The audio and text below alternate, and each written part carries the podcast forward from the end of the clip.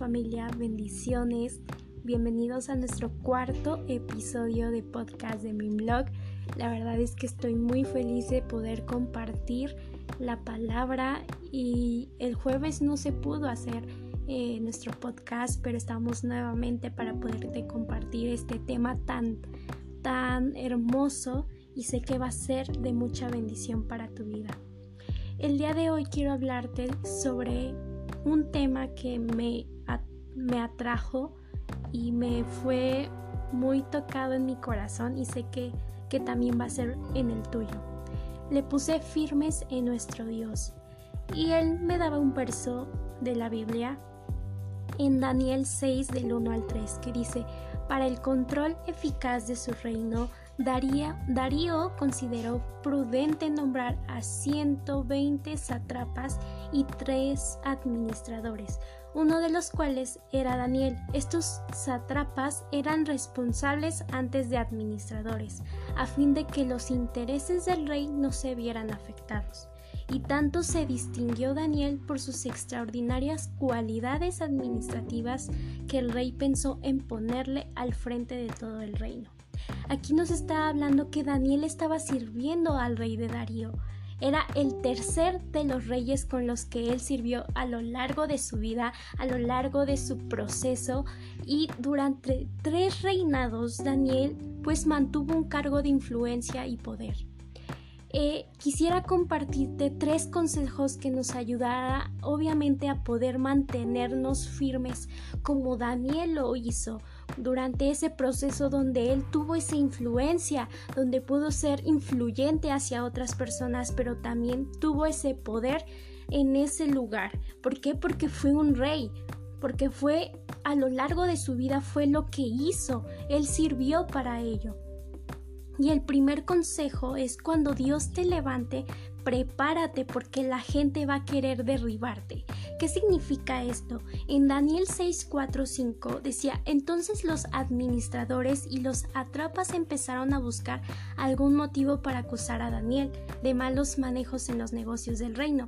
Sin embargo, pues ellos no habían encontrado acusarlo. ¿Por qué? Porque no les había visto lejos de ser corrupto o negligente. Daniel era un hombre digno de confianza. Esa era su primer característica, fue digno de ser una persona de confianza. Por eso fue donde pudieron concluir que nunca iban a encontrar nada para poder acusar a Daniel, a no ser de que a lo mejor tenía algo relacionado con la ley de su Dios. Aquí, debido a la excelencia con lo que él trabajó y las extraordinarias cualidades del rey, estaba a punto de poner a Daniel al frente de todo el reino.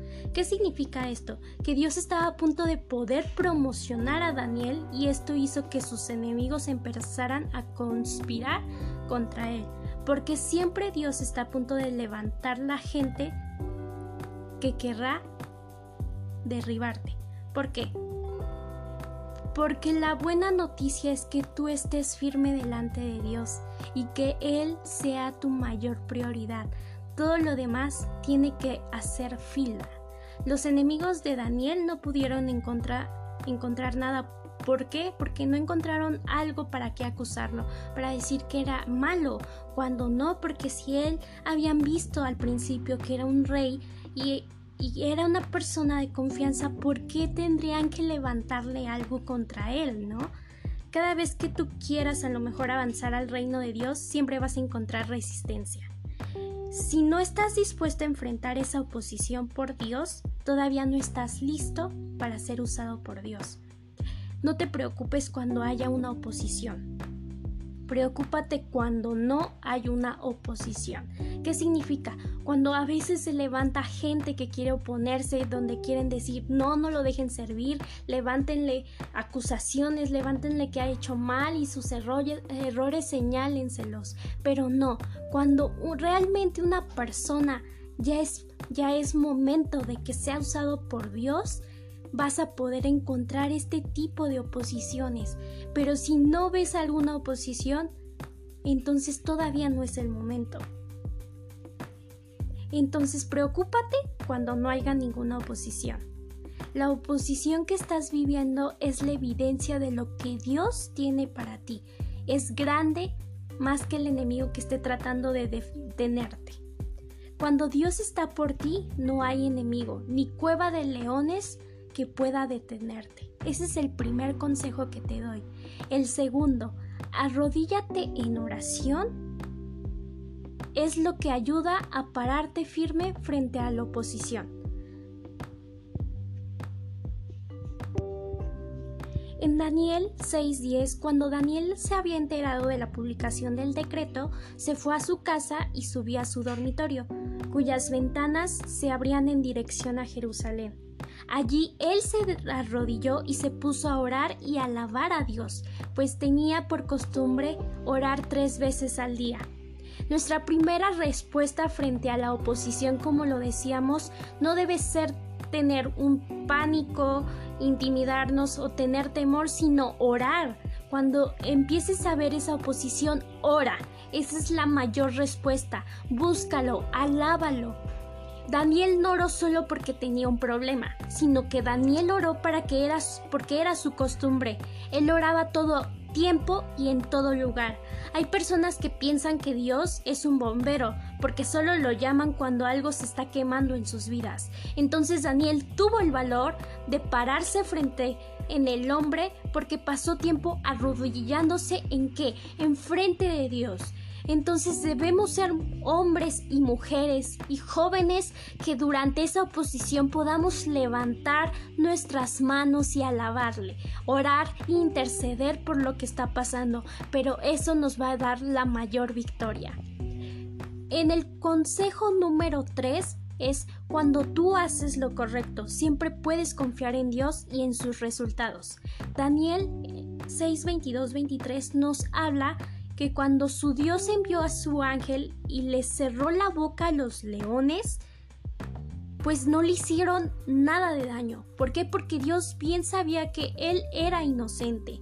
Tampoco había cometido nada contra malo a su majestad sin ocultar alegría. El rey ordenó que a lo mejor sacaran a, del foso de leones a Daniel y cuando ellos vieron que lo sacaron no le hallaron ningún rasguño pues porque sabía que confiaba en su Dios, era su Dios que lo rescataba.